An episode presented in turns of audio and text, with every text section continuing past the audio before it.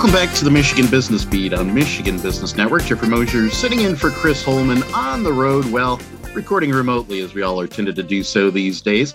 This time around, reaching out to Peter Klein, Secretary Treasurer of the Michigan Film Industry Association, based out of Lansing, but serving the state of Michigan. Peter, welcome to the Michigan Business Beat. Thanks for having me. Could you start off by familiarizing the Michigan business community with what the Michigan Film Industry Association is? Well, we're a grassroots uh, organization and we support the film industry and promote issues dealing with the film industry.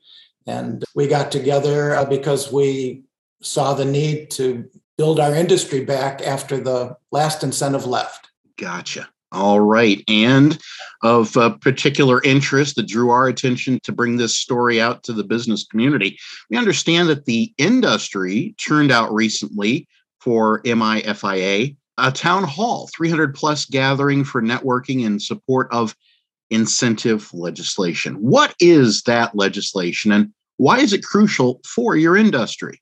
First of all, the legislation is a tax credit and we feel the need to incentivize the film industry to consider our state to produce their product, films.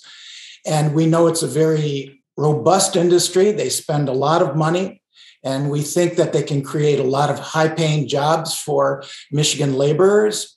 We've produced films here in the past. We can do it again. We just need to build it back up.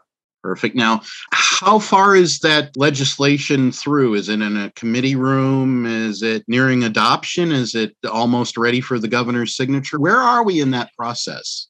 Well, we've been on a journey of about three years putting this legislation together, and it got introduced into the House and Senate in late January. And right now, the senators and representatives are discussing and debating it. Hopefully, we'll see it come to a vote soon. Fair enough. All right. Now, there's some energy and momentum for MIFIA. Can you share anything about the newly elected officers and appointed board members who are coming in and the fresh batch of energy passionate about bringing good paying jobs and keeping talent in Michigan?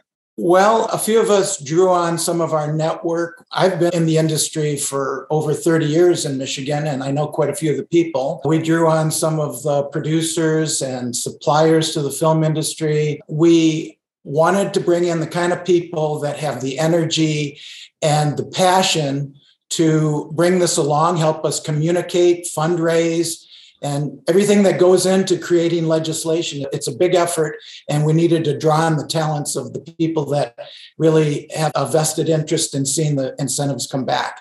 Wonderful. There were incentives at one point. Is there anything like best practices or things that were thought of like oh that was the good points those were the bad points in this new legislation that'll make it different from last time around Absolutely. I mean, we've had the advantage of looking back 10 years.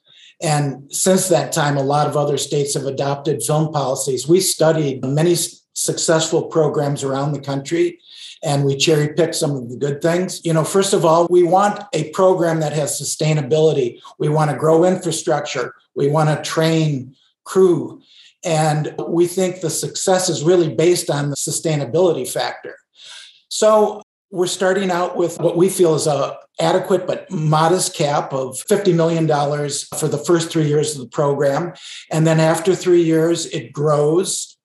And then after those three years, it grows again. And so it's a 10 year program we're looking at. So it gives producers, applicants to the program, confidence that this program is going to be around for a while. I think it was part of the problem with the last program.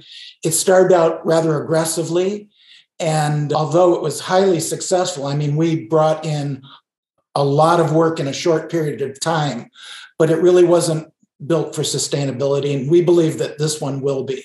There are uh, vibrant directors, actors, and associated workers in Detroit, Grand Rapids, Lansing, Traverse City, and some other pockets around the state.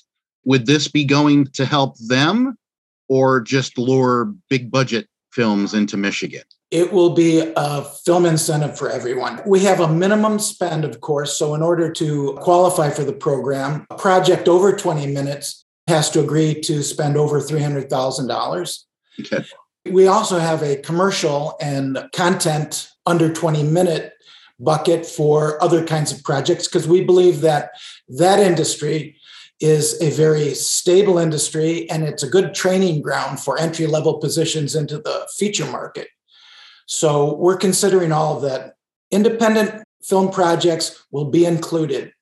Mm, yeah, those shorts often go to some of the film festivals around the state and uh, do quite well and inspire them to bigger projects later on. So, as we wrap this up, is there anything else that uh, you would like to share about MIFIA or the incentive legislation for the business community?